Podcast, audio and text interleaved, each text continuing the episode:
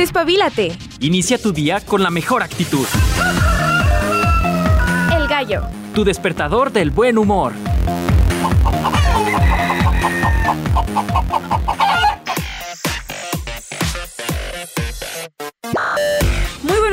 Amigos, amigos, amigos, ¿cómo están? Bienvenidos al Gallo de Radio UAA. Nosotros contentos de poderte acompañar a donde quiera que te estés trasladando en este instante. Si nos estás escuchando en casita, nos estás escuchando ya en tiempo diferido en Spotify, si nos llevas en este instante en tu celular, en el streaming, te damos la bienvenida a este primer programa totalmente en directo aquí en el edificio 14, la unidad de Radio José Dávila Rodríguez. Yo soy Ale de los Ríos. Hoy es miércoles, miércoles al natural. Hoy es miércoles de Pride, porque hoy es el mero día de la celebración Pride en este 28 eh, de junio. iba, a decir otra fecha, no me crean. Sí, sí es el día del Pride, este 28 de junio. Nosotros pues mostramos nuestra solidaridad con la comunidad. Vamos a estar platicando la primera parte precisamente del Pride. Y que ya saben que a mí me encanta empaparme de datos cuando se tiene que hablar de temas que son polémicos, porque a nosotros también nos gustan los temas polémicos. Y, en este sentido, también lo menciono, siempre se han generado debates calurosos al respecto, eh, pero he comprendido muchas cosas que te voy a estar platicando más adelante. No te quiero soltar una vez la información porque sí es parte de lo que estaremos abordando en este primer bloque. En la música, pues vamos a estar también muy pride, estaremos escuchando por ahí a Sophie Tucker, también escucharemos por ahí unos covers ricos de Lady Gaga y vamos a estar cerrando con Mika. Y si se dan cuenta, exponentes precisamente del orgullo LGBT, que ahora es LGBTTTIQ+, y hay incluso quienes lo pronuncian con más letras, pero bueno, eso ya esa parte, es punto y aparte. Este 28 de junio también estaremos abordando temas al natural porque es nuestro miércoles al natural. Le mandamos un saludo a Hugo Araiza que se encuentra recuperándose ya de unos problemillas por ahí que tenía de salud. Recordarán, la semana pasada no nos pudo acompañar. Será el mismo caso este miércoles, pero nosotros le mandamos buena vibra, así chispitas, brillitos y abrazos de buena vibra para que se recupere de la mejor manera.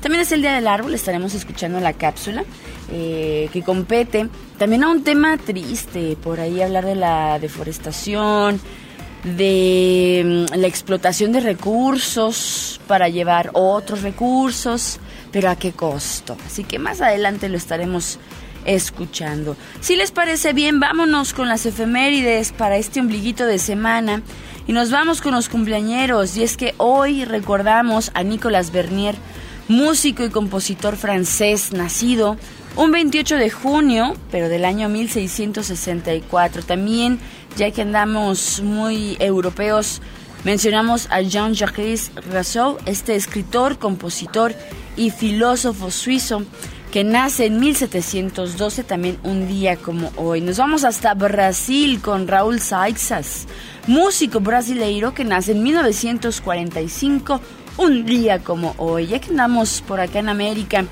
nos pasamos a saludar al papá de medio México. ¿Por qué lo digo? Pues es que decían por ahí en los ochentas, eh, tal vez noventas todavía, muy bien conservado el señor Chayán.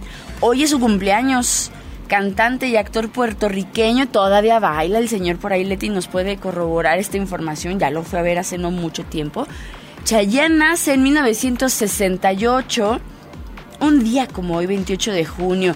Qué curioso. Y por eso les decía que es el papá de Medio México. Así cuando salía en la tele, ahí está tu papá. Y vives engañado. Por ahí salió una nota.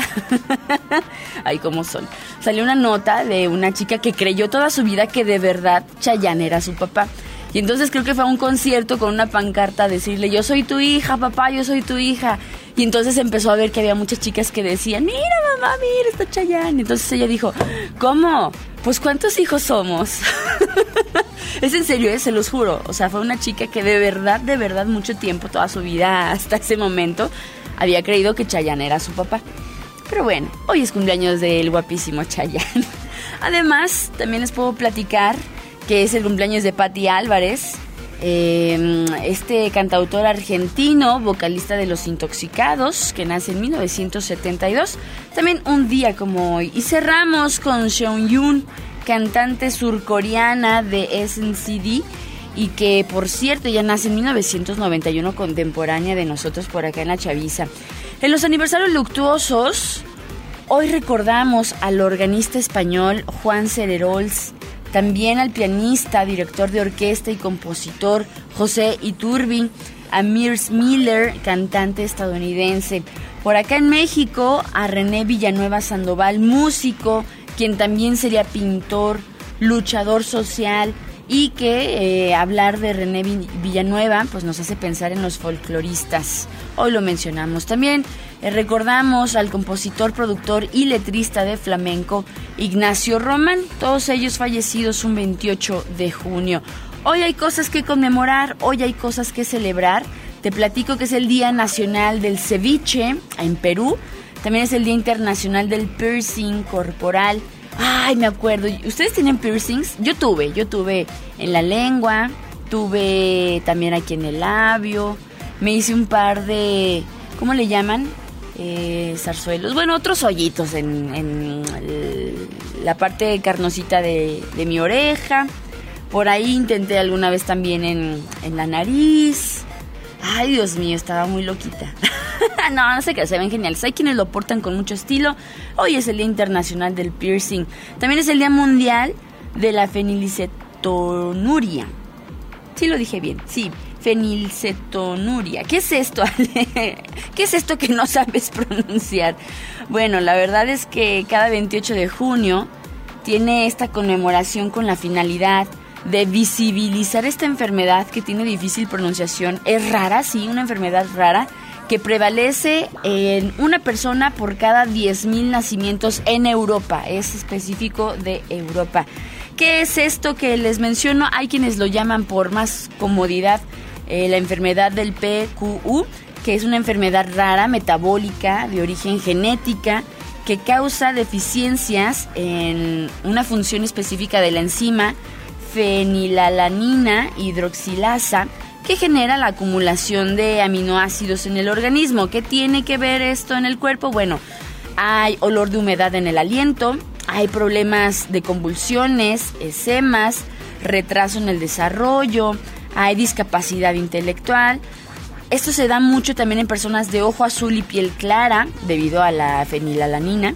También hay discapacidad intelectual, intelectual, perdón, y también suele ocasionar hiperactividad. Si no sabían qué era esto de la fenilcetonuria, ahora lo saben. Eh, precisamente para visibilizar eh, pues esta enfermedad rara. También es el Día Mundial del Árbol, ya te lo comentaba. Vamos a estar platicando de ello más adelantito en el segundo bloque. Y también te platicaba que hoy es el Día Internacional del Orgullo LGBT o el Día del Orgullo Gay, que es precisamente el tema que vamos a abordar este primer bloque. Así que empecemos con buena energía. Nos vamos a escuchar a Sophie Tucker. Bienvenidos al gallo de Radio UAA.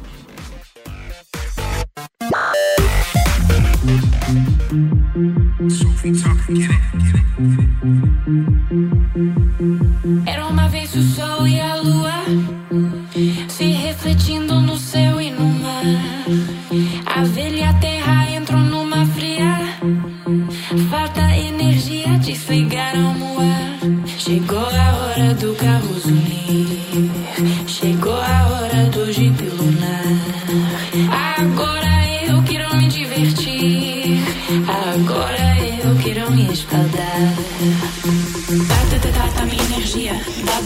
She.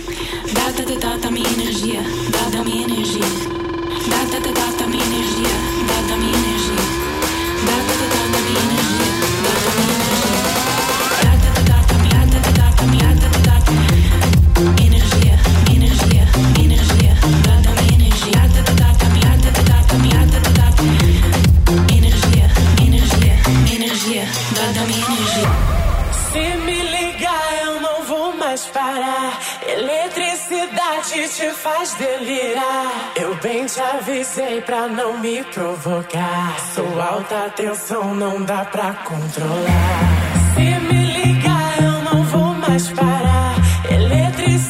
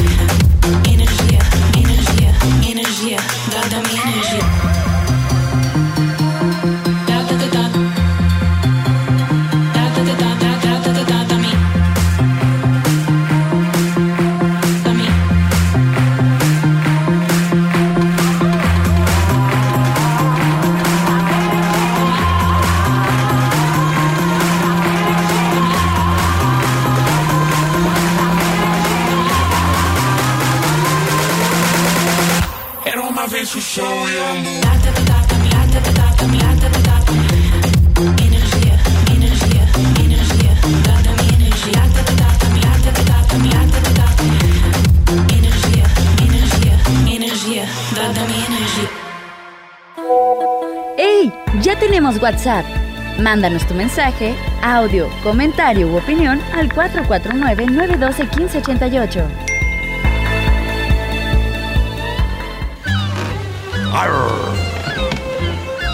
Curiosidad a la vista. Prepárense para una nueva aventura en Mundo Curioso. El hecho de que en el mundo haya hombres a los que les gustan otros hombres y mujeres a las que les atraen otras mujeres es causa de gran controversia. Vamos a tratar de echar algo de luz en el asunto. ¿Por qué existe la homosexualidad? Para empezar, hay que decir que no se puede argumentar que ser gay o lesbiana sea antinatural. Se han observado estos comportamientos en peces, ranas, caribús, carneros, macacos y 500 especies más. En toda la historia y en todo el mundo ha habido personas con esta inclinación. Lo que ha variado mucho es la actitud social ante ella. En Congo, los guerreros mayores se juntaban con los más jóvenes, igual que los guerreros de Esparta.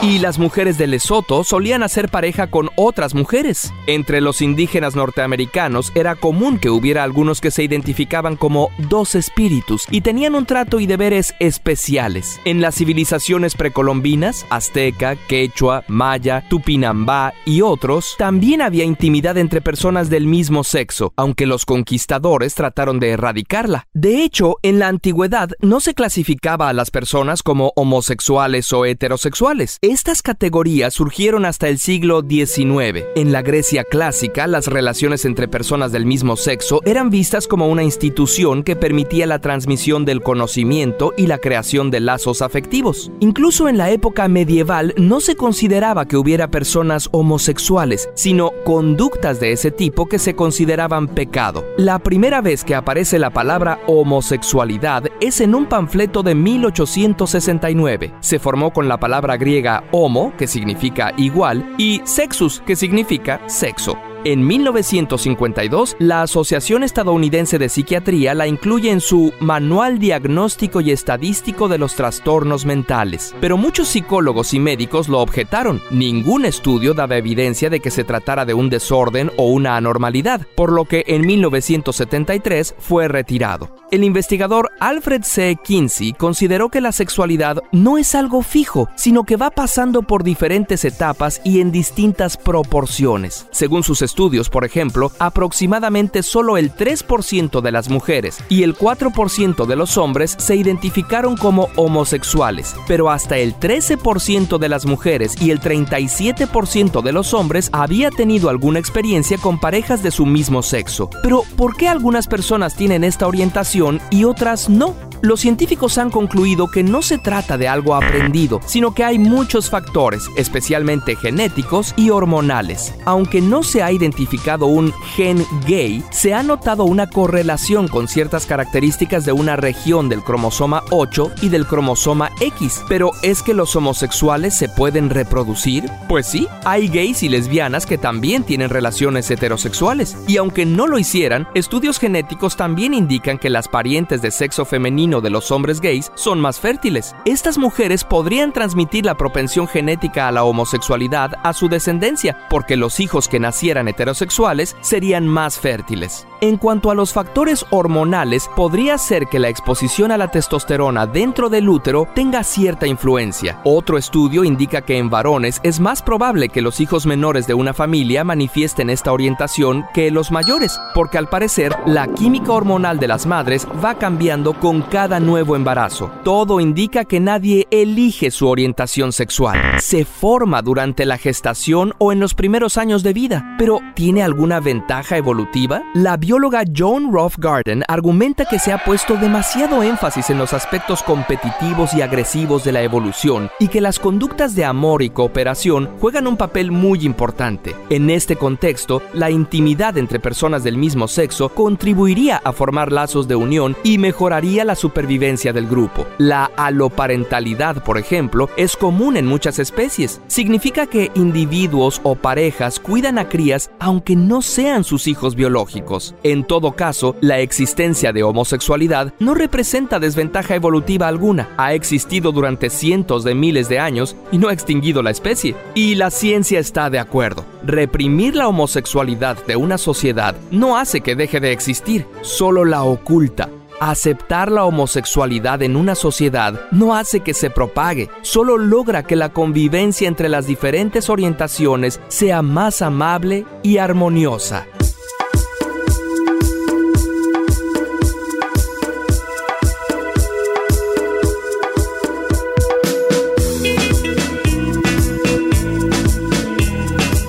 Bueno, y algo importante que les quería mencionar, eh, que necesitaba que escucharan esta cápsula, es que bueno, sí, podrán tener opiniones encontradas al respecto. Cada quien es libre de, de decidir lo que así le conviene, lo que así le agrada. A finalidad de cuentas, pues es lo que cada uno decide. Pero si nos ponemos a ver históricamente los datos acerca de la orientación sexual, pues hay mucho que platicar. Les decía que yo me empapaba un poco del tema, porque si bien tal vez no soy una erudita en ello, sí me gusta eh, ver los puntos de vista eh, en este tipo de, situaciones que generan mucha polémica. Antes que nada me gustaría hablar acerca de, de, la orientación sexual para poder contextualizar lo que vamos a platicar. El término de orientación sexual se refiere al sexo masculino o femenino hacia el que una persona se sienta, se sienta atraída. Hay varios tipos de, de orientación sexual que se suelen describir, por ejemplo, como la heterosexualidad o las personas hetero, les, les han llamado de muchas, de muchas maneras. Pero las personas heterosexuales sienten una atracción romántica, una atracción física por los miembros del sexo opuesto. Por ejemplo, los hombres se pueden sentir atraídos por las mujeres y las mujeres se sienten atraídas por los hombres. Luego también viene este término de homosexual, que puede ser gay o lesbiana.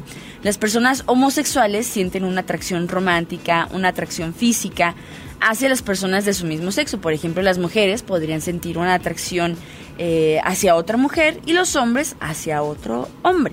Y luego viene también el término bisexual, que son las personas que sienten atracción romántica o física por miembros de ambos sexos. Un hombre puede sentir atracción por otro hombre, pero también por una mujer, y una mujer por otra mujer y también un hombre. Ya de ahí se desglosan eh, diferentes términos, hemos escuchado, eh, lo mencionábamos al inicio, ¿no? LGBTTIQ y más, porque precisamente hay muchos términos que ya se han implementado. Ale, pero podemos elegir nuestra orientación sexual, es algo que se hace. He escuchado comentarios acerca, es que lo hacen porque es moda ahorita. Bien, ser heterosexual, homosexual, bisexual o lo que tú consideres no es algo que una persona pueda elegir ni cambiar. De hecho, las personas no eligen su orientación sexual Del mismo modo que no pueden escoger, por ejemplo, su estatura o el color de ojos, o por más que uses artificios, no lo puedes cambiar. Se calcula que aproximadamente el 10% de la gente en todo el mundo es homosexual, las cifras podrían crecer. Las personas gays están presentes en todos los ámbitos de la vida, todas las nacionalidades, las etnias, todos los grupos sociales y económicos. Estos son datos de esta página llamada eh, Nemours Health, que habla precisamente un poco acerca de estos sectores desde un punto de vista médico. Ellos ya se enfocan en otros aspectos que nosotros no vamos a abordar. Algo bien triste que yo veía, porque yo siempre lo he dicho, cada quien lo suyo, cada quien sabrá lo que, cómo se siente. Hay ciertos parámetros, por ejemplo, que a mí no me parecen correctos, como estos hombres, por ejemplo, que se creen niños pequeños. Eso sí no me parece. Yo, por ejemplo, a mis hijos no dejaría acercarlos a estas personas adultas, hombres, que se creen niños de 6 años. Yo, por ejemplo. Y considero que es algo muy peligroso, algo que hay que considerar bastante. Sin embargo, eh, de ahí en más, cada quien podrá gustarle lo que quiera, podrá sentirse lo que quiera, si nace de cierta manera, pero no se siente identificado con su cuerpo, adelante.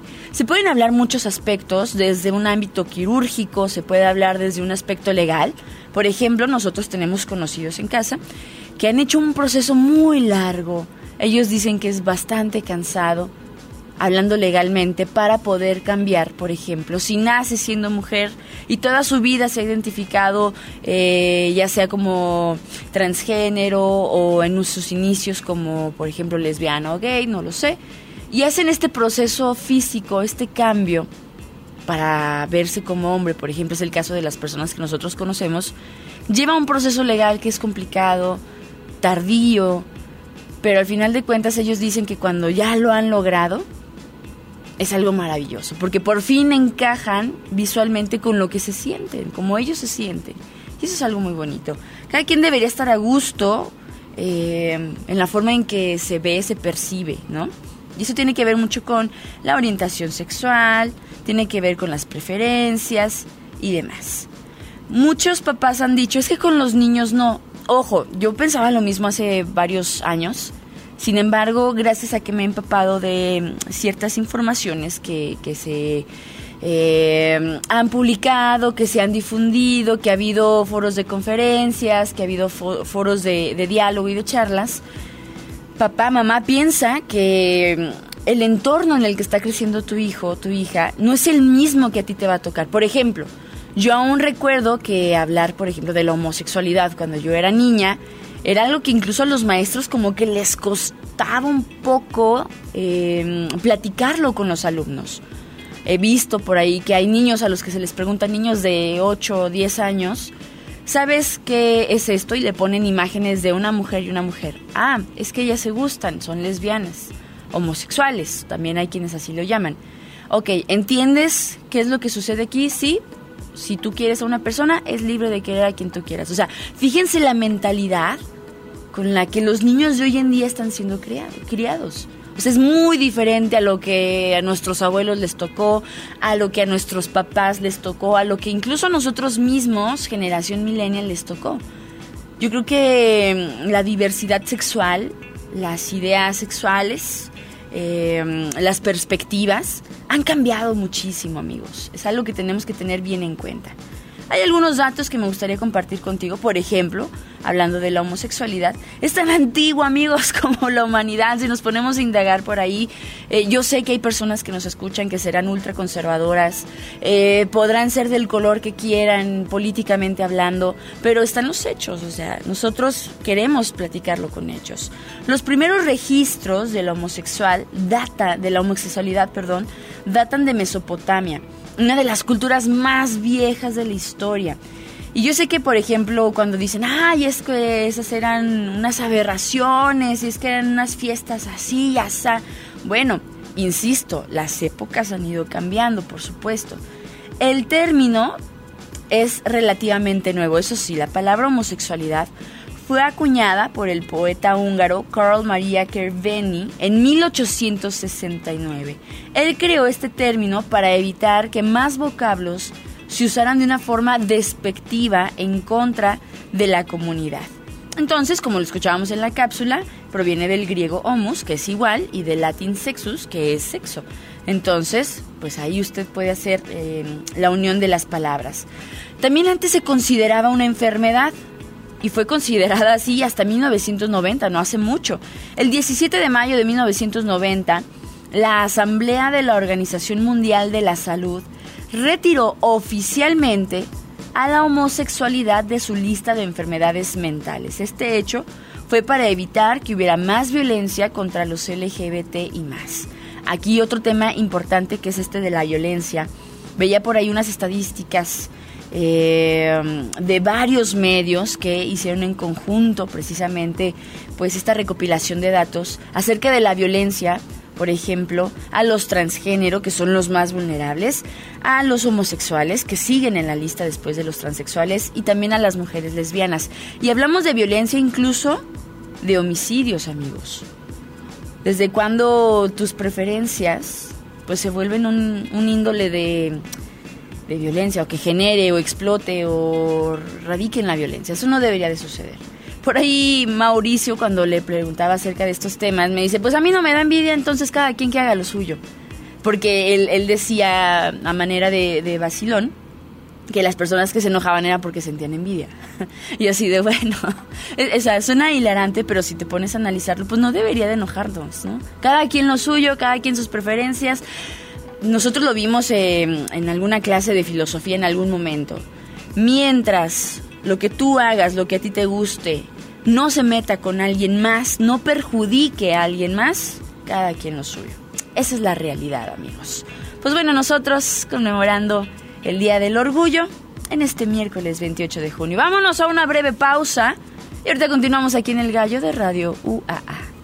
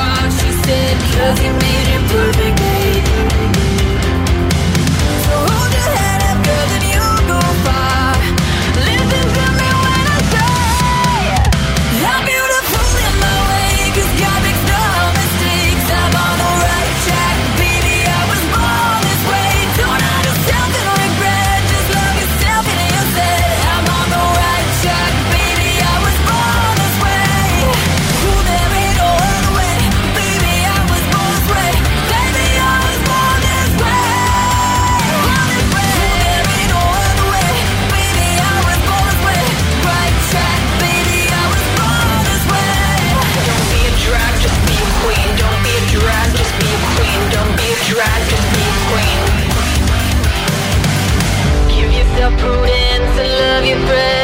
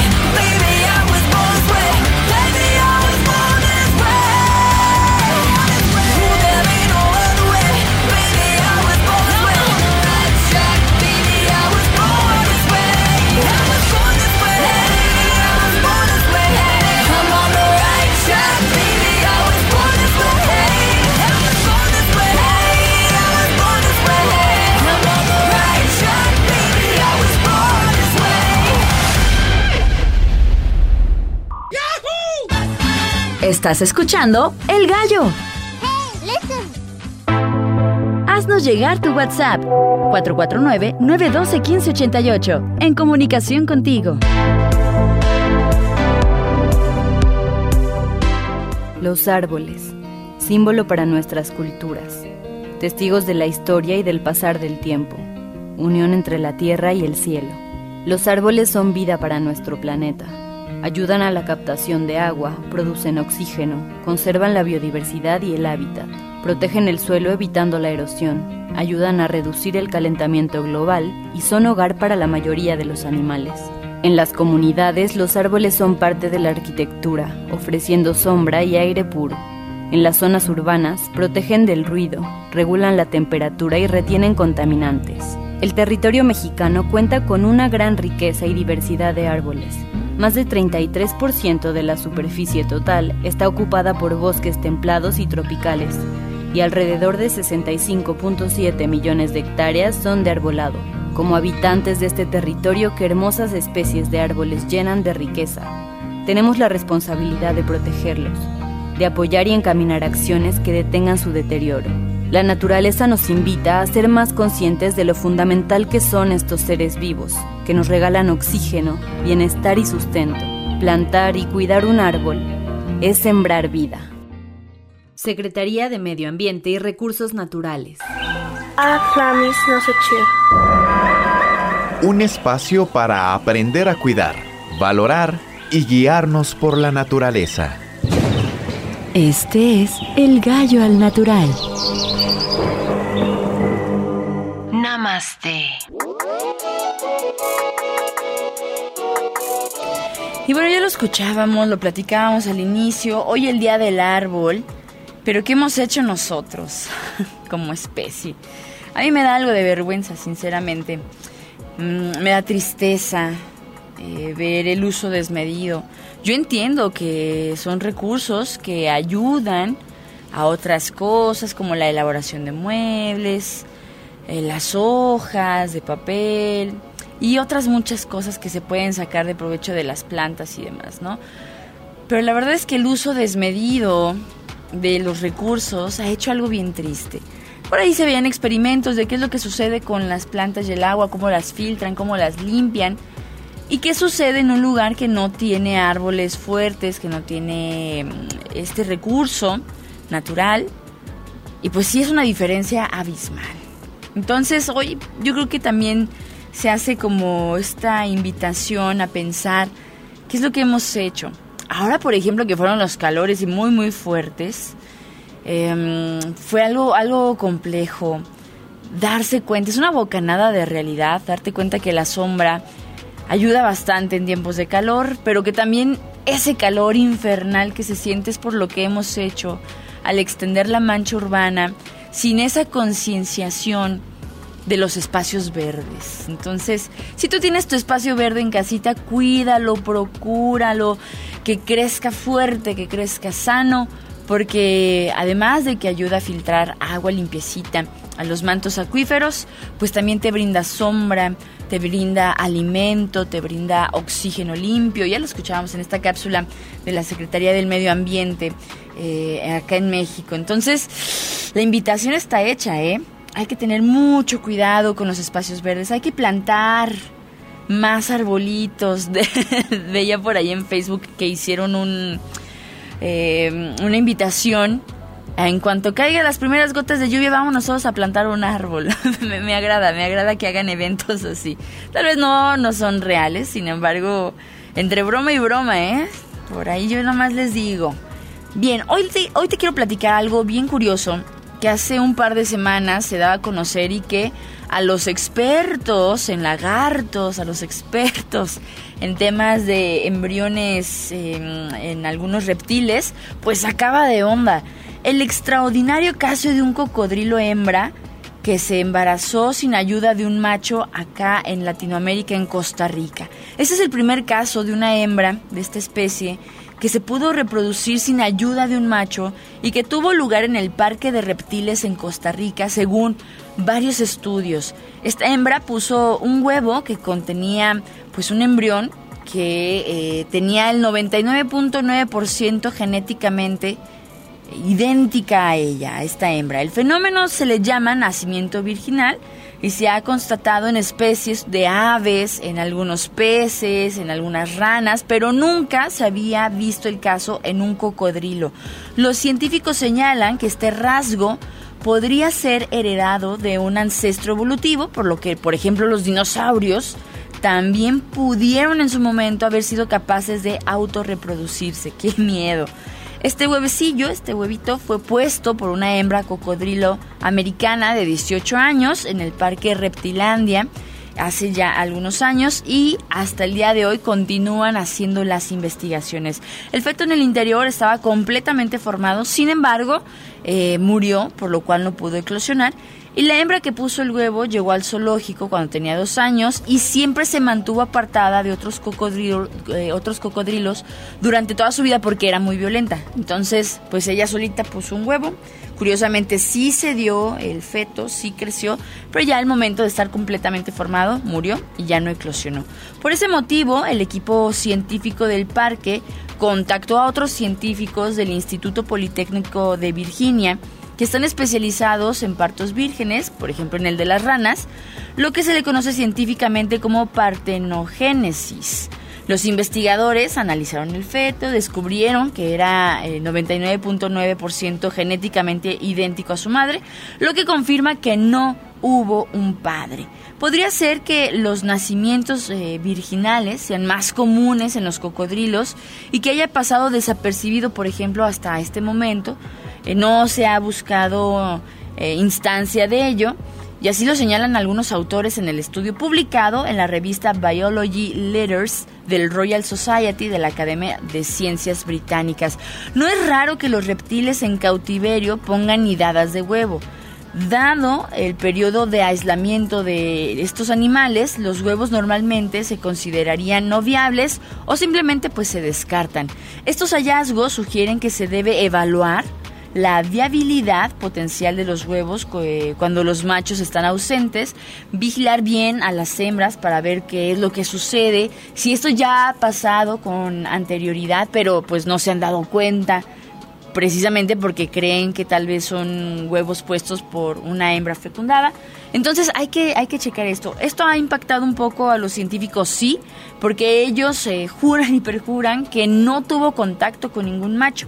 Y como les digo, no había pasado anteriormente con un cocodrilo. No está claro por qué ocurren las partenogénesis, o sea, eh, que una hembra ponga un huevo y se logre el feto en diferentes especies, pero los casos de este fenómeno se están presentando con mayor frecuencia em, en, en, varios animales, probablemente porque los científicos ahora lo buscan. Tal vez ya pasaba desde antes, como les menciono, pero pues no se habían dado cuenta.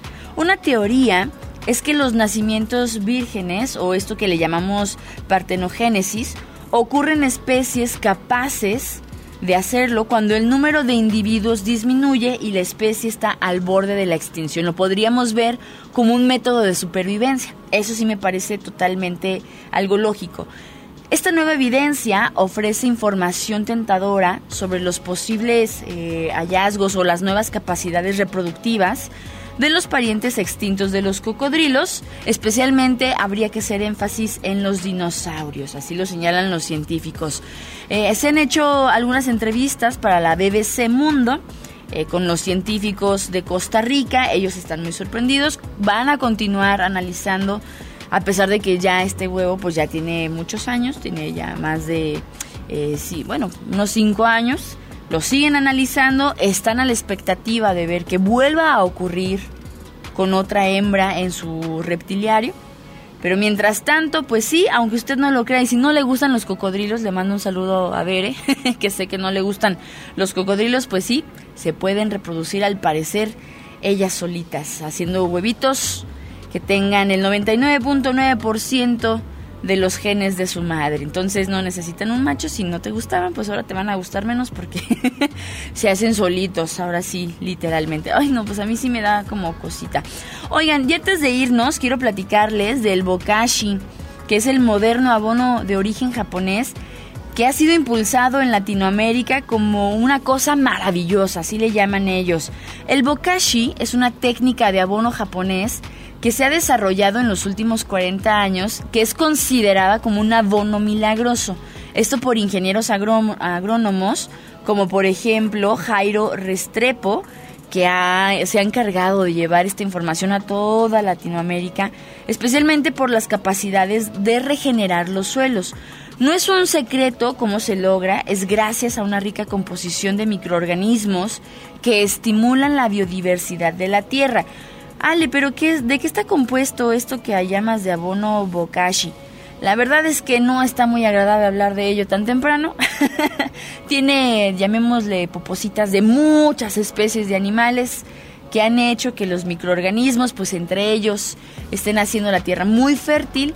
Muchas personas ya lo empezaron a, a implementar en sus campos de cultivo. Dicen que es una maravilla esto del bokashi y pues la gente hasta ahorita lo sigue utilizando. En los últimos meses el término ha adquirido notariedad porque de acuerdo a distintos organismos en África, fíjense, en África que hay partes muy secas, a raíz del encarecimiento de los suministros para la agricultura como consecuencia de la invasión eh, de Rusia a Ucrania, el bokashi se ha convertido en una de las alternativas más usadas.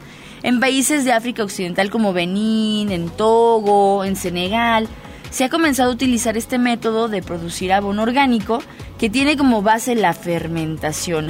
suena como a pulque, Dios mío, qué horror. Bueno, de hecho la Alianza Africana por la Soberanía Alimentaria ha destacado el aumento del uso del abono de este tipo y lo ha descrito como una revolución de bokashi. Sin embargo, cada historia tiene su comienzo y aunque el bokashi es originario de Japón, fue hasta 1993 un gran año que en Costa Rica eh, pues ayudó a la expansión como método de fertilización para las tierras.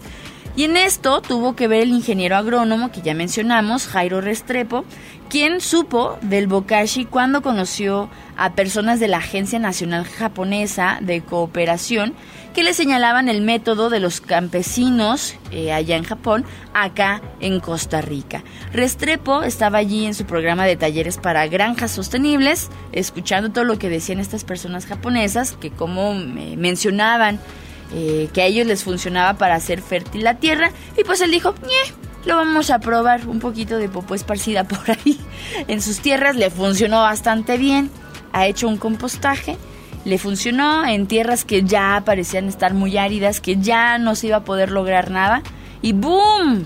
Tuvo su pequeño parquecito ecológico con jitomatitos y cosas salidos del bokashi.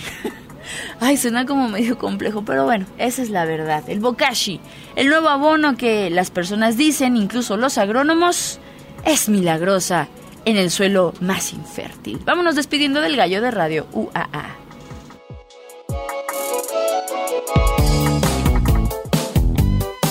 El gallo.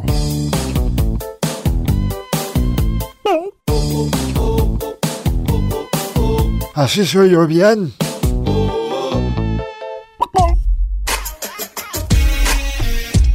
Y nosotros ya nos vamos. Muchísimas gracias por habernos acompañado. Por acá nos dice José Acevedo Acosta. Ale, buen día desde San Francisco de los Romo. Un abrazo a todos los amigos que estén en los municipios aledaños. Por acá nos dicen, Ale, buen día, que tengas un excelente y maravilloso día. Dios te bendice, nos dice Teca Rangel. Gracias a todos ustedes. Les mando un abrazote bien apapachador a todos los amigos que nos están escuchando. Por acá nos dicen, buenísimos días, Ale. Morning, gracias Tavi Ríos, un abrazo para ti también. Curioso porque aquí es adelantado y por la radio es tardío. Ah, bueno, es que sí tiene un, pequeño delay, es como un retraso. Cuando tú escuchas en la radio, pues es más fiel el, tiempo de transmisión, por eso se le llama en directo o en vivo. Y cuando tú lo escuchas en Facebook, pues tiene por ahí unos segundillos de retraso. No te preocupes, pero suena lo mismo, ¿eh? Qué chido que nos estén escuchando en ambos eh, canales. Planten un arbolito, dicen por acá. Sí, planten arbolitos y cuiden sus plantitas. Eso nos ayuda mucho. Tema polémico, la homosexualidad. Es correcto, ya lo habíamos mencionado. Son temas que de repente prende a la gente. Pero cada quien tiene su opinión, amigos. Cada quien lo suyo y sus preferencias. Es lo único que yo les puedo decir. Kazán Valencia Vivanco nos dice saludos, gracias. Por acá nos mandan una fotito en WhatsApp Nos dicen... Solamente quería decir buenos días, que tengan un bonito día. Gracias, Lupis, que tengas bonito día. Tú también. Sabemos, tiene, tiene su espacio verde, Lupis. Ya nos lo ha presumido y está muy bonito. Nos presumía sus higos, sus arbolitos. Muy bonito su espacio verde. Cuiden sus espacios verdes, amigos. Nosotros ya nos vamos. Te voy a dejar con buena música. Y la quiero escuchar y cantar completa, así que ya me voy. ya, me voy a, ya me voy a callar, chico. Cuídense mucho. Nos vemos el día de mañana. Nos escuchamos el día de mañana. En punto de las 7 de la mañana. Con buena información es nuestro jueves geek. Hay mucho que platicar, no saben, no saben, hay mucho que platicar al respecto. Me encantan los jueves geek, no saben cuánto. Y también estaremos platicando de astronomía. No es cierto, esta semana es de entrevista, así que vamos a poner en jaque al buen Julien. ¡Ay, qué emoción! Va a estar interesante, va a estar interesante. No se lo pierdan mañana en punto de las 7 de la mañana. Ya me voy, cuídense mucho. Hoy, como todos los días, vamos gallos. Excelente miércoles. Bye bye.